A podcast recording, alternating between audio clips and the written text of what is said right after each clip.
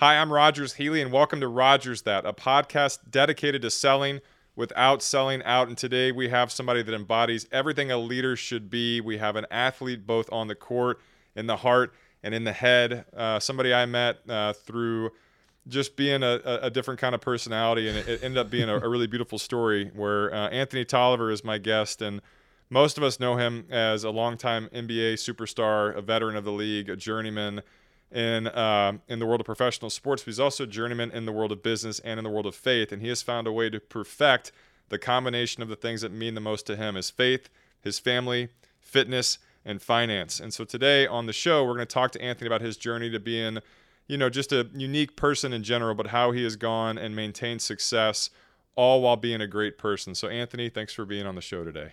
Thanks for having me. You're welcome. You blend in with the wall. Thank you for wearing purple, Anthony. you, you got the you got the memo. Um, but yeah, we, we Anthony and I met through just a random happenstance. I think he was playing for the Pistons here in Dallas back right? I guess yeah, it was the Pistons. It would have been the, the Timberwolves. Timberwolves. Yeah, yeah. Where you were at lunch with a guy named Bill Laimbeer, who was one of my uh, childhood heroes, and mm-hmm. I went up to him. This was in, gosh, 11 no uh, ish yeah, yeah. so o- over a decade ago yeah. and anthony um, i knew who he was i recognized him from his playing days at creighton and i gave him a business card like most salespeople are supposed to do kind of just pissing in the wind just hoping that one day that uh, that would come back to play to my favor and it actually did and what anthony has meant to me throughout my entire life not my entire life but my life that started my life started when i met anthony but um, but what no, what he's what he's given me are, are, just different gifts. He's been a loyal friend, a loyal client, and he's family to me. But um, Anthony, so everyone can get background on you. Tell us what got you where you are today. Your basketball journey, your faith journey, your business journey, and how you've been able to go and take all that and put into this beautiful tangled, um, not tangled, this this beautiful monster that you've built. Yeah. So I mean, where do I start? That's a it's a lot of uh, lot of stories to to tell. Um, so I grew up in Springfield, Missouri. Um, uh, my mother raised me, Donna Lewis. Um, father, Johnny Tolliver. Uh, Springfield, Missouri was a, a, great town to grow up in. Um, had grew up with a couple of my sisters, and and uh, I actually have six sisters total, wow. but I only grew up with two of them. Um, fun fact about, about me. Um, so yeah, I grew up playing basketball from the age of four. Uh, age of actually the age of four, I went to the Boys and Girls Club to sign up for basketball, and I was two days too late. So mm. uh, was the worst day of my life, and mm. uh, wasn't able to uh, play play the game that I love. Um, Were you um, tall as a kid? I was, and I and I really really fell in love with the game really really early. Like mm. literally, my earliest memories are making a basket on ten foot and and uh, everything related to basketball, the you know NBA Finals, uh, Michael Jordan versus the their first finals against the Lakers in ninety and ninety one, I think it is. So, um, some of my earliest memories are uh, tied to the game of basketball. Was so, he your favorite player as a kid?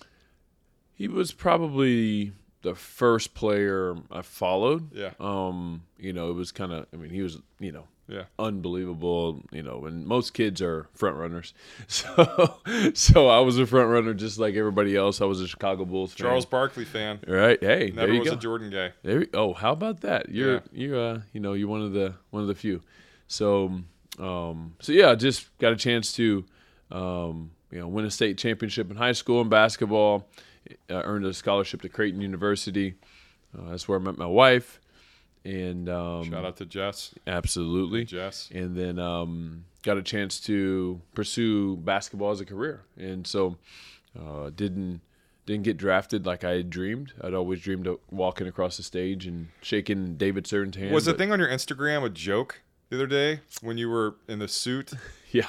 So that was okay. I almost commented. So that was actually okay. Follow Anthony, Anthony on Instagram, a Tolliver forty four. Yep and you kind of mocked it. It's like when Kirk Hinrich got drafted and he became a lifelong meme of just having a, MC Hammer sized suit. So yeah. that was actually filmed. That was a that was a, a real suit of mine from but, from 2000 but, about seven. Probably. But that's not footage from 07. No, which is why your head was ah. Yeah, okay, yeah, yeah that's why we're all here. So my so my uh, my suit. I was going through my closet, getting some old stuff out of there, donating some stuff, and um, put the suit on and realized, holy moly, like I need to make a video from this. Like, yeah, well, well done. and it was just impromptu and it was it was great.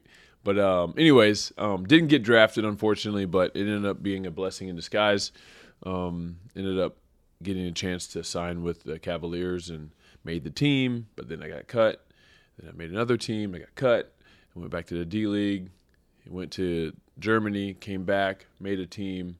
Signed. Was doing great. Got cut.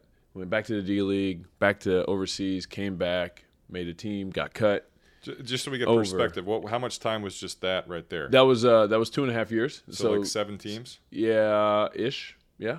Um, so I think I need to do the final count, but I think the total count, if you count overseas, uh, G League, it's it was the D League back then, but the G League and NBA, I think I've played for a total of 19 teams, 18 or 19 teams in 14 years. Good lord, what was the longest stint you had with a, a team Three years with Minnesota and three years with Detroit. in a row? Uh, no, two years in a row for each of them, and then one other one year stint with each of them. so as you became I I describe Anthony as like the student council president, uh, and just in general, but in, in sports as well. And when we met, you were essentially halfway into your career, and I got to go follow you, become a different kind of fan. But to watch your leadership skills not even evolve because you're a natural leader, but as you started kind of uh, not assuming your role, but realizing, you know, your your story is incredible, but it, you're just the hardest worker in the room, right? But as that started to happen, did it take a toll on you and your your family, your mental well-being, where it's just kind of hard to make a real place a home, or did you kind of embrace it and realize that's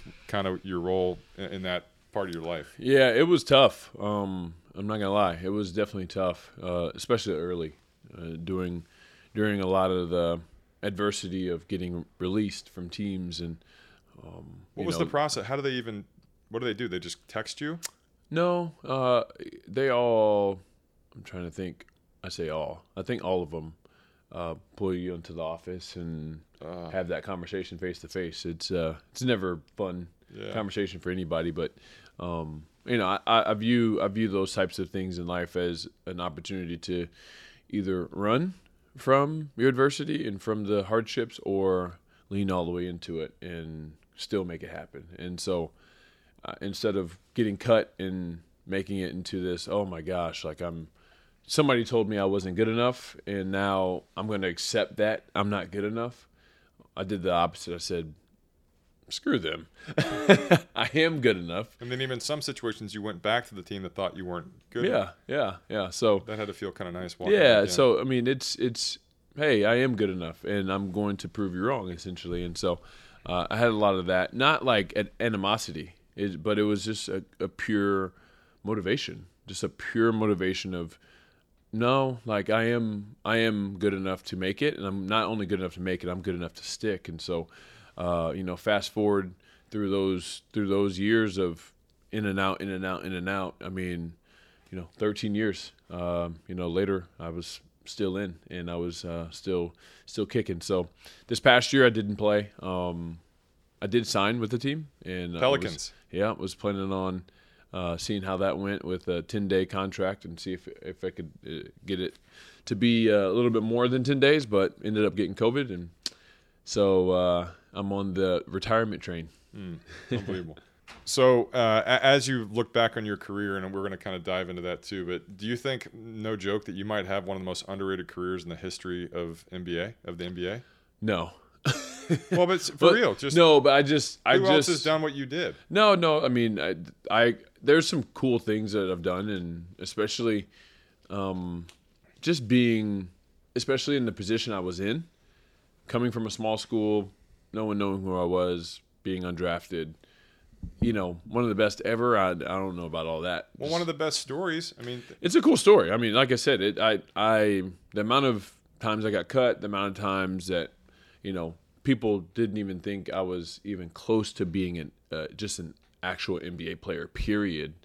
To take that and go 13 years is that's pretty cool, Yeah. right? Like it's like I said, it's a cool story, but I mean, I don't really view myself in that regard because I mean, you know, there's a lot of other guys who have not gone drafted or gone second round or whatever and just had these massive careers. So, you know, the best ever, no, but I mean, it's it's definitely something that You're a Disney I'm, I'm proud of. I'm proud of it. You know, Yeah. I'm definitely proud of of this of my story, and I wouldn't trade it in. Thinking, you know, looking back, right, looking back at draft night as much as You Were know, you expecting your? Were you were you expecting to get drafted? Uh, So what year? What year was your draft? that was class? 2007. Yeah. So who was who was the 07 star? Um, that would have been Greg Oden, Kevin Durant. Really? Yeah. Golly. Um, Which I'll probably googling who Greg Oden is right Yeah. now. yeah, I mean it's Russell crazy. Westbrook. Uh, I can't Harden? remember. No, I, no, they weren't in that draft. Oh, you know why? Because Durant and Westbrook were teammates on the Thunder. yeah, Uh, yeah. So, that was I, back when Durant was yeah, Supersonics. yeah. So he, you know, quick story about him. Um, we were in our um, uh, draft combine together in Orlando. You and Durant. Uh, yeah, I mean it was you know sixty of us, maybe sixty to seventy guys that went to Orlando for the pre-draft um, camp, and he went right in front of me for the bench press. And so it's always been this famous thing that Kevin Durant couldn't do the bench press once, you know, 185 pounds one time. Oh, it's 100% true. like he went right in front of me. I saw it. He couldn't. Oh my gosh. He couldn't get it up once. But what I think what he has proven more than anybody else is that doesn't matter Who cares? right? Like he's Kevin Durant, like he's top one of the top players of all time. Yeah, and it's on like everyone else, literally. exactly. And so I think after that, you know, and, and see what he's done, I think it's kind of taken. Uh, it's important still, Yeah. You know, because I actually I was tied for second uh, for most, and he got the least. It's kind of kind of crazy, but he's Kevin Durant and I'm Anthony Tolliver. well, it's all relative, and he's he's bulked up too. I know there, there was a few things Yeah. on Instagram or something where I mean I have probably a similar size arm as, as Anthony, Dur- Anthony or Kevin Durant, but he's got more powerful hands than probably anybody. I think he also has freakishly large hands. as really well. large hand, yeah, absolutely. Um, so, so walk us through, and again, the premise of this podcast, which you are just the poster child for it, is you find significant success, you defy every odd, and it's it's a first world problem to get cut by an NBA team because you made an NBA team. Where I think that's most people's you know kind of dream come true in a uh, in a twisted way. But how did you keep your headspace so calming and in a, in such a humble manner? As you started making real money, as you started playing against guys like Kevin Durant, as you had your name on the back of a jersey, where you know, God knows the statistic, but 99.9999999% of people on planet Earth will never even get that shot. How did you enter that already knowing that you were raised right by your family, but how did you stay inside that headspace? Um, honestly, uh, 100% my faith. Um, without without that as my foundation, I think the NBA would have been too much to handle. Just plain and simple. Um, too many too many um, opportunities. You entered the league as a Christian? Uh, yeah, yeah, yeah. I, I mean, I, I I became a believer when I was 12. So Wow. Um, pretty young age to to kind of come to faith and was able to walk it out. You know, for the most part. I mean, throughout you know my whole high school and college career, and was able to stay out of trouble mainly because of basketball. You know, just staying so focused on basketball, and then uh, basketball and my faith was really the only two things I cared too much about. Uh, my family as well, but I mean, at that point, I'm really focused on just making it. So, but honestly, once once I made it to the league, or once I started having the opportunity to play professionally, my faith ended up being the thing that I could always lean on, even when I got cut, even whenever things weren't going very well. It didn't really matter um, because ultimately I knew that God was in control. And so for me, that that's what it was all about. So something happened, you know, I get cut or I get hurt, which I actually didn't get hurt very often. It was like literally no surgeries. I never seen the 14 video of years. you getting pushed until last night. Oh, yeah, yeah. That was, yeah, and did you see how I handled it? like a man, Yeah, like a gentleman. I literally just well, I, I, I pulled a little uh, um, a trick that my I think my sister taught this to me when I was a kid. But when somebody pushes you, if you grab their arms, you, they go wherever you go. So if somebody pushes you really hard, and you're going, well, just grab their arms because they're fully extended right here. Smart. You can just grab their arms. So now you're going to either keep yourself up, or they're coming with you. I like that. Kamikaze. Yeah. Who was the guy that pushed you? Nick Young. Nick, if you're watching, you're not invited on the Rogers That podcast. not a fan. Um, so back back to maintaining balance and, and being just such a um, again, you're the student council president. You're the guy that just walks into a room. You you command a presence because of your size, but you keep a presence because of your intention. Uh, what what was that like? Just staying focused as a believer and as a family man when obviously you know it's the NBA. It, you have access to literally everything, and you still do. But while you're playing for 13, 14 years, what was that like? Just keeping your blinders on from temptation, but also from you know realizing that you're not going to be a professional athlete forever. What what what, what was your kind of cycle for for keeping that? Yeah, I mean, like I said, this leaning on my faith was kind of the the number one thing. And then once I was able to get married um, and start having kids, Yeah, it really wasn't that hard for me. Yeah. Because my motivation, my why changed, right? Before wife and kids, my why was all right, I want to get my family out of this, you know, we weren't in a struggle phase by any means. My mother provided everything we ever needed. who now um, has an endowment. She does. That's yeah, that's yeah. such a cool thing that Yeah. you've done. A, a couple months ago, you announced it, and Yeah. just to be able to honor her, Donna. Lewis. Yeah, absolutely. Excited about you know giving out scholarships in her name for ever, um, and just going to continue to build on that and make it. But I mean, you know, just having having um, having my mother as obviously a, a, a motivation. She was she was real motivation kind of initially because she was the one who was working her tail off in providing for our kids or for her kids and and you know so for me it was like hey i want to give back to her and give back to my family unfortunately right before i made it is when she passed um so when she passed it it really just kind of shifted to my sisters and to my dad and to all my other family and my friends like everybody around me i just started really playing for them and so you know what kept me humble what kept me in that mind space was you know getting out of my own way uh, staying staying focused on others uh, and putting others before myself is what kept me where I needed to be. Like humbled, kept me um, disciplined, kept me off the you know news channels of oh this another athlete gets in trouble or whatever. It's like I wasn't doing that because I'm here for a bigger purpose than just you know going to the clubs or whatever. Yeah, but you also um, you you're going to be making the news differently because of your parallel success story that's going to last a little bit different as far as the longevity with your business savvy. And, and I, I've worked with athletes. I never was a professional athlete. I never made the I never made the basketball team. That's a fun, not even a fun fact. It's a depressing fact. I literally I played football my senior year of high school only because I found out that they didn't make cuts at my high school and I wanted a letter jacket. But I'm, I'm still resentful to um, to the world of basketball. We'll, we'll get there in another podcast.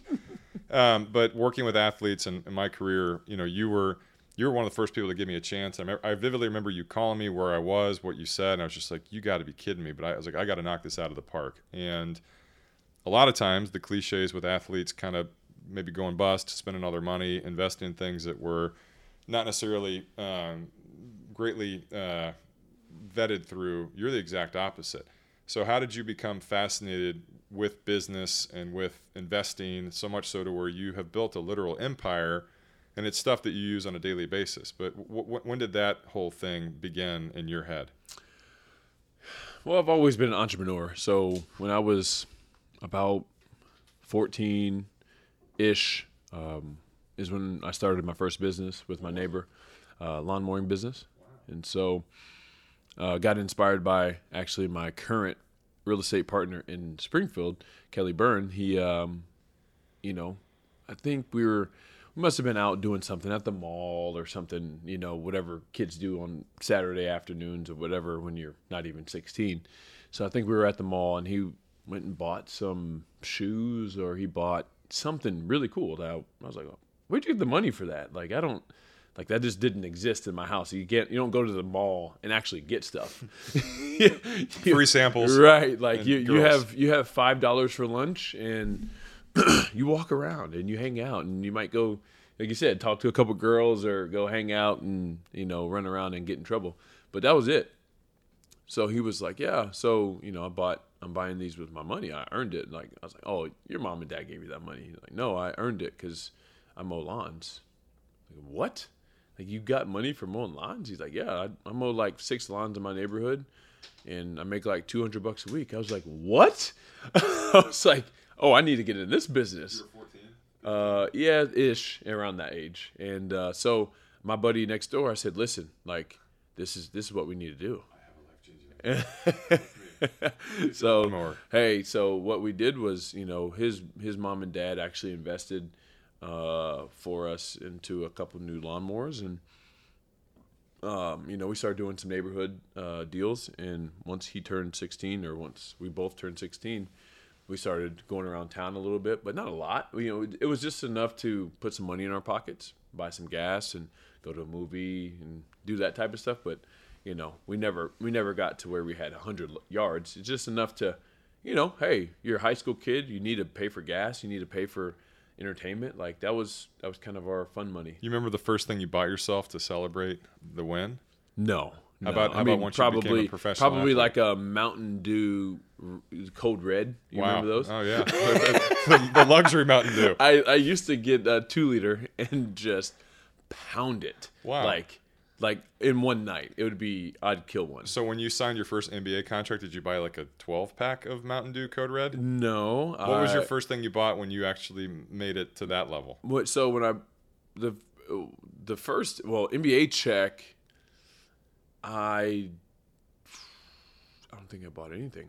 Seriously? Yeah, I don't. I, my NBA, my first NBA check, I was like, that. First of all, it wasn't enough to go really buy much. like it was enough to buy, you know, decent amount, Yeah. but not like anything that I was really wanting at that point. Um, but when I earned enough money from my first year playing professionally, um, I bought an investment property.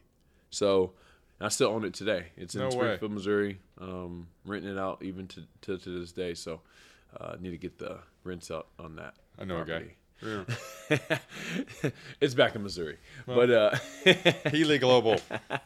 We're still global. but it, but yeah, man, that was the first thing I bought when I when I was able to raise enough or save enough money was I bought an investment property. Have you ever been lured into something that somebody you know convinced you to do and it ended up being a bust? Oh yeah, Like what? Um, I did a um, kids fitness um, concept, which in my head made a lot of sense. Checked out the the people who were running it. Uh, you know, one of the guys had like 20 plus years in the fitness industry. On paper, everything looked good. Um, the guy who was the head honcho in the deal um, had the experience on paper and nice guy. And, you know, everything. It's just what it came down to was operations. And, and, uh, and, you know, I think part of it was operations, but part of it was I'm not quite sure the concept was quite, you know, what resonated with people.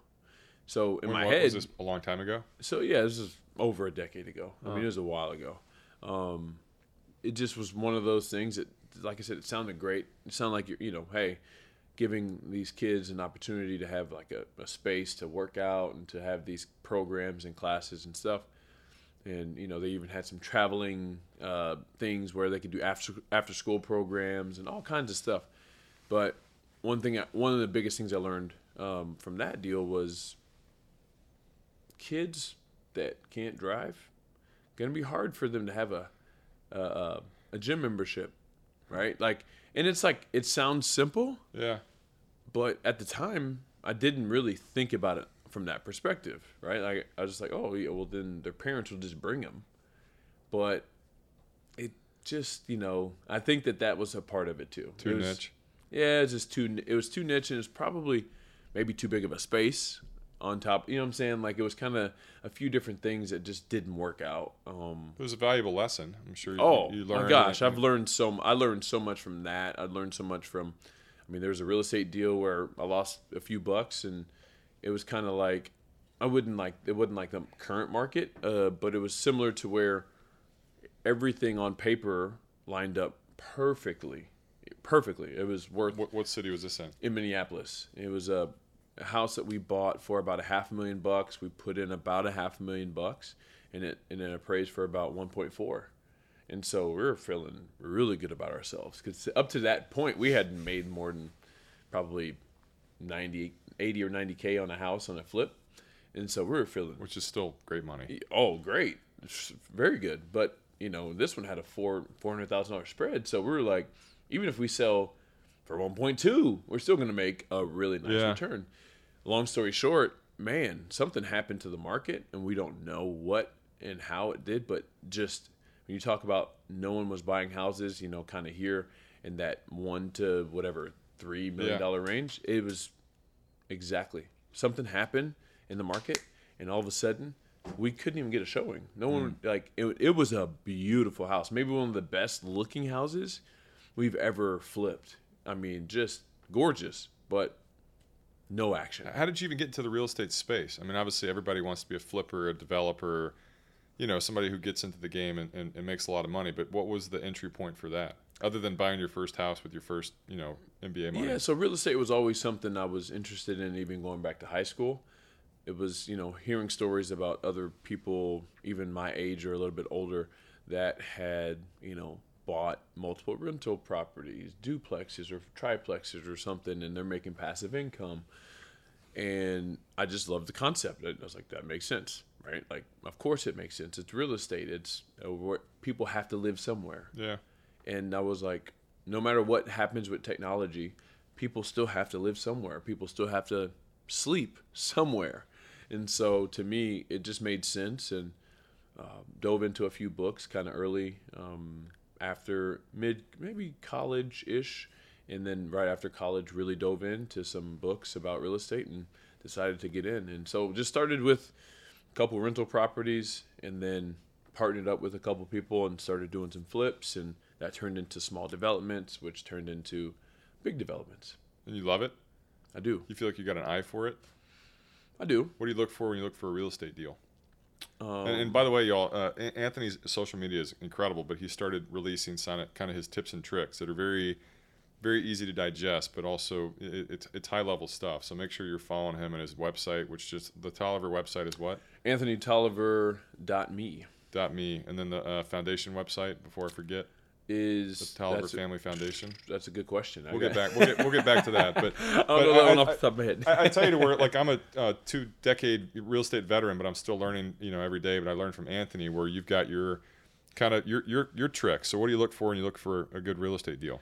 You know, honestly, uh, it depends on which category I'm looking at the moment. So I have the way I've been able to structure my life and my real estate portfolio and really my business portfolio is through the power of partnerships. And partnerships for me allowed me to go play basketball for 14 years and still at the same time develop a, a nice size portfolio. And without partnerships, that's just not possible. Yeah. And it, it, to be able to focus on, you know, my one thing, which is basketball, and uh, and be able to, you know, have have something significant being built on, on the side. So through my partnership back home, I'm actually, I almost do majority, if not all, of my business with the complete opposite of what what most people do, family and friends. People I, I know, love, and trust. If I'm going to win, I want them to win. Like I do some business every once in a while with people I don't know, but it's it's rare. Yeah, it's I'm, rare. I'm Rogers. Nice to meet you. Hey. let's be family Yeah, and friends. uh, okay, so talk about the portfolio, the non-real estate stuff, and uh, you know, it's just such a. I, I've learned, I've learned a lot just you know from listening to Anthony today, but also in the past where I've been able to be on the uh, receiving side of a partnership. But like, what what are some of the deals you've partic- participated in that are outside the world of real estate? Yeah, outside of real estate, um, I've been able to uh, do some deals. One being Big Blanket, um, which is the company that makes really, really big blankets. Do you know of anyone that got engaged on a big blanket? You know, there was this guy. who- Me. yeah, engaged on a blanket with bananas. Yes. Yeah, yeah, that was a, that was a. Not unique- just ban- bananas in the shape of a heart. And Abby, if you're watching this, I love you, and I'm glad that I could bring bananas into the world of romance. So yeah, I got a chance to do that. Uh, I've seeded that company, um, seeded a, a company called Active Faith. I seeded a company called Anything Possible, which uh, which Active is- Faith, by the way, is an incredible sportswear company which has killed it. Again, like the, think about the athlete, the cliche athlete clothing line. Yours is a literal clothing line for athletes that are Christian-based athletes, and it's Mm-hmm. crushed it. I think one of your partners on that is Steph Curry, isn't it? Yeah, yeah, he got involved pretty early. Um, he's uh, he was a teammate of mine whenever he was a rookie, and good dude, and incredible incredible human. You know, Yeah. and obviously one of the best players ever. Uh, but that's that's Yeah. actually secondary to him being as good of a human as he is. Um, but anyways, so got involved with that. Um, seeded a company called Anything Possible, which is um, it was a, in, originally a invention company, um, but we morphed into a kids fishing company that essentially became a fishing company. So, and I say that I'll tell you a quick backstory. So, me and my buddy Ralph Duda, who is one of my oldest, most cherished friends, he's hilarious. Um, he is. Um, me and him would always come up with new ideas, good ideas to create something. Like maybe three or four years before the poop spray, Poo-Pourri. You, Yeah. you know what that is. About three or four years Dallas be- based. before that came out, he called me one day just randomly and was like, "You know what? You know what needs to exist? Somebody needs to come up with a spray or something that you put in the toilet that masks the smell of your poop." No way. I promise you I, I remember that conversation like it was yesterday Before Poo-Pourri came before out. Before Poo-Pourri came out, Man, that was a. and and and so when that happened, Poo-Pourri came out. It killed it, of course, and he's like, "Man, okay, we got to start doing something. Like we got to start." Peepery. For when you eat asparagus Oh yes. or beer. Up, wait, before you go in that urinal, let me spray some Yeah. peepery. Phew.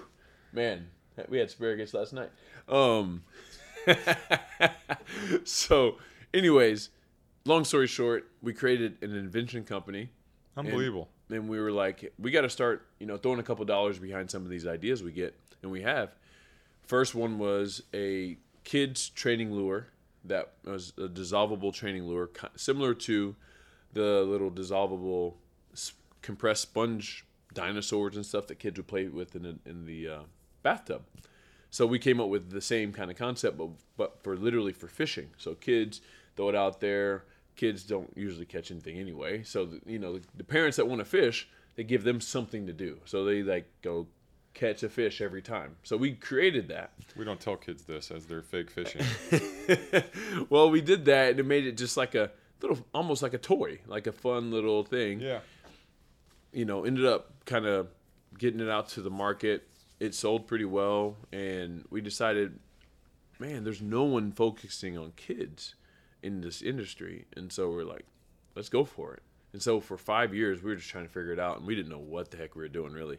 But what we had was, we had hard work, and we had we had a little money behind us, right? Like so, we had some money to be able to make some mistakes. So that was we're very fortunate for that partnered with the right people ended up um, you know growing into not just a kids fishing company now we are a legit fishing company You still own it? Uh, i still have about 5% of the company um, but we sold 75% of it about a year and a half ago Good lord. to uh, to a private equity company, and so, um, but I mean, we're in Walmart. Tar- I mean, literally everywhere. Target, Dick's, Academy, Bass Pro, Cabela's, Ma- Meijer. I mean, all the major retailers across The the NBA country. was essentially your hobby.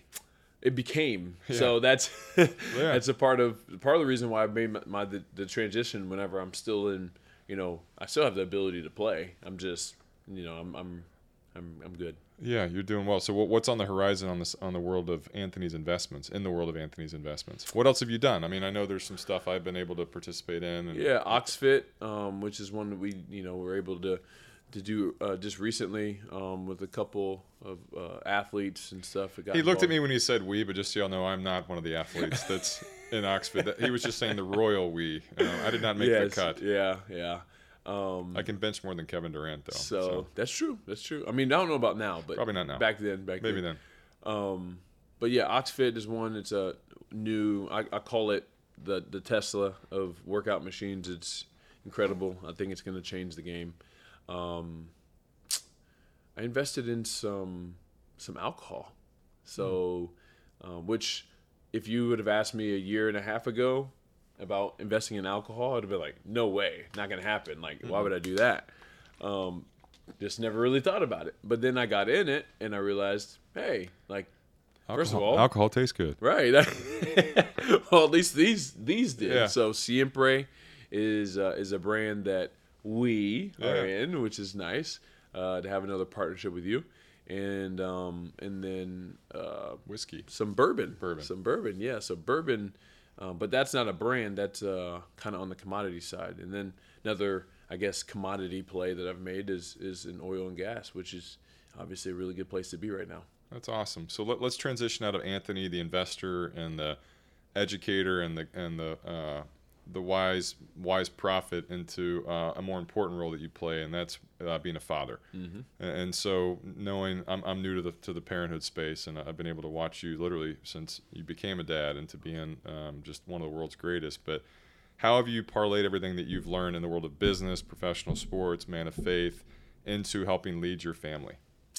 Well, leadership is leadership, right? Like it, if uh, if you're a leader, if you're a leader um, on the court or in the classroom or in your business, like you're you're capable of being a, a great leader in your home. It's, but it's different, right? So, in business, uh, you can be a little bit, you know, hey, cutthroat or whatever you want to call it. That's not my leadership style, but you can you can't be a cutthroat dad. I mean, I mean, you can once again, but it's just not my That style. well. Yeah. I'm just probably I wouldn't suggest it, right? So, but the biggest thing with uh, leadership though is you learn that you have to treat each of the people around you sometimes a little different, right? And so it's the same thing in parenting. So my kids, I have four different kids, and um, obviously same mother, same father, and they're born of the same uh, from the same woman, right? And but each of them are completely different humans, and they, I find myself, you know, my mistake sometimes is I parent them similarly. It's, but you can't like it. They're not the same people, and so the same way I can handle my youngest son, the way I might approach him when he does something wrong, I can't really approach my oldest daughter that same way because they handle it completely different. So I'm learning, right? I'm nine years in, 10 years into this parenting thing, and I literally learn every single day. And it is a process every day to learn my kids and to understand like where I need to get better as a parent. And so I've made strides for sure. I, I used to yell way too much, and I'm not even a I'm not even a hothead guy. But kids make you do things sometimes that you didn't know you're capable of doing. So I had to calm that down and and okay, I'm not going to yell as much. I'm going to be a lot more, you know, Centered. um, yeah, just like just just calm because your your vibe is what is the vibe that they pick up and that they take and they, and they go with, right? So if you're able to be more calm, they're going to be more calm. Even when they're crazy, they're going to be more calm. And if you're if you're able to bring that that calmness, so Best parenting advice. What is it? um, get to know your kids Yeah. And that's not just like a oh you know like a surface level get to know them like really get to know what makes them tick. Because if you know what makes them tick now you can relate to them. So what made me tick? Basketball basketball basketball right? And so you want to you know get me excited when i was a kid or growing up or even now really. You want to talk about basketball? Let's go right? Mm-hmm. My oldest son? Most underrated player of all time. Who is it? underrated? Ooh Our, our generation, like a Mitch Richmond, maybe. Yeah, he's up there. I mean, How about me the pulling Chris, that the? Chris Mullins and Chris and- and, uh, both of those the blue collar guys. yeah, um, man. So, but from growing up, man, that's tough. That's that's really tough. I completely pivoted off the dad advice, but I want to get there. But I just I had a No, no, no. It's okay. squirrel moment. It's okay, but that's good. That's good. Um, but I would say that going back to the dad advice, that would be biggest thing. Is like get to know your kids. Take time to get to know them individually, and you'll never regret that. But back to your other question, uh, most underrated currently, I think Jrue Holiday might be the most underrated player in the NBA. How about during our childhood? That's a tough one. I'm trying to think like of a Like a Kevin Johnson. Maybe I mean, even though I know Charles Barkley Ooh. was an All Star, but like Under- pe- I don't think people realize how good he was. Yeah. Like he was, you know, they know him as Chuck now, and he's Yeah. on TV and he's chubby. You know, Yeah. that man was a monster. Yeah. He was a monster. So So was Bill Laimbeer. Yeah, he was a different type of monster. Yeah, he, was, just a literal monster. Yeah, he would just clo- clothesline you and, and call your mom fat or something. Uh, but, um, but no, it, it you know those types of guys. Um, I mean Isiah Thomas, even though he was a uh, all star and everything else, he just got overshadowed. He was overshadowed by the Jordans and the Magics and the Birds. Like, but guys like that, he's a top three point guard maybe of all time. And only played for one team, and only played for like eleven years. Yeah, Um, phenomenal player. okay, so uh, highlight your highlight of your single biggest highlight of being a dad. What is it? If you look back over Ooh. ten years of memories, what's the, what's the highlight? the highlight has been man honestly just being able to do the basics. Like having the time Yeah, to do the basics with my kids. And highlight of, highlight of being a husband. highlight of being a husband? Man uh, the freedom to to travel Yeah, like with with my wife. And to have that be a part of our regular routine every single year we go on a trip just me and her. We've done it probably since my oldest was two mm-hmm. because we tried it with him when he was like one and it was a miserable trip. it was Hawaii? awful. hawaii yeah, yeah. it was miserable so we learned our lesson very early but every year every year since But then at I least you learned it in Hawaii. yeah, we did learn it in Hawaii. Yeah. Now that- I mean, Hawaii's Hawaii, Hawaii's sweet. Yeah. Right. But but since then, every year we at least do one trip, like leave, like get away from our kids, at least for a few days, and sometimes three or four or five, and we enjoy ourselves, and we don't worry about the kids. We have our family or friends or whoever's taking care of the kids. We go somewhere really really nice and and uh, enjoy. Highlight of your uh, business career. exits. So having a couple exits, I actually had two exits in six months, um, which was awesome. Um, one of them being a very fast exit um, in, in Big Blanket, and then the other being a very long process, like eight and a half year process to get to it. But they were equally sweet. Um, meaning like, like I don't, I don't look at one and say, oh man, that was better Yeah. than the other um, because it was faster or one was a little bit bigger. It was it was equally sweet because it was it was an exit. I mean, when you're you get a chance to exit out of a private equity company or out of a out of a, a venture that you start, that is special. Uh, that that was that's been special special for me. Highlight of your uh, basketball career. highlight of basketball career was probably scoring a career high the night Don Nelson became the winningest head coach of, in NBA history. Warriors. For the I was playing for the Warriors, played against Minnesota, had 34 points. Wow. Yeah. Hardest player you ever guarded. Anthony Davis. Oh, really? Oh, God, the uh, unibrow guy. Yeah. Um, who would play you in a movie? John Salley. Terrible. But John Salley 30 years ago, probably not. I Probably mean, not John He Salley. just have now. to. He just have to maybe like. Uh, I think you, told know, me that one time. He uh, has to maybe dye his beard, but I mean, he's the one person that people have. Have uh, people have said I've looked like John Yeah. Salley since the fourth grade. Yeah. that's how like and whenever you know growing up i was like whatever Yeah. whatever right then i'm then i see a picture of him when i get a little older i'm like Dad. wow like and then we we actually got a chance to meet so we met last summer whenever the big three was here and we took a picture with each other and and i had i had communicated with him in the past about it and we made some jokes about it but then we we got a chance to meet each other um, at the big three and my wife was like we gotta take a picture Oh, right? And so awesome. it was like, yeah, we do look alike. it, it's real. You're Yeah. related somehow. and he's already he's he's played in movies. Like he played Bad Boys. I don't know if you remember Oh, that. yeah. Yeah, so he's he's already a movie star. Well, it, it, it, it's happening then. Uh, best advice, just just in general. What's the best advice for everybody watching this, paying attention, listening? What what do you give them from your your book of wisdom? So something that can apply to every part of your life, every single piece of your life is consistency is key, right? So no matter if that's basketball, business, entrepreneurship, anything. As a father, consistency is key. So, you know, people are like, "Oh, you got to work hard and all that stuff." I agree, But work you can go work hard one day for five hours, be so sore for the next four days that you can't move. Yeah. And then you say, okay, well, I worked really hard on Monday, but I can't even move till Friday. You're not going to get better. Like that's not going to. It doesn't just even out. It doesn't. But a, a good 45 minutes to an hour, Monday through Friday, and it's the same amount of time of work.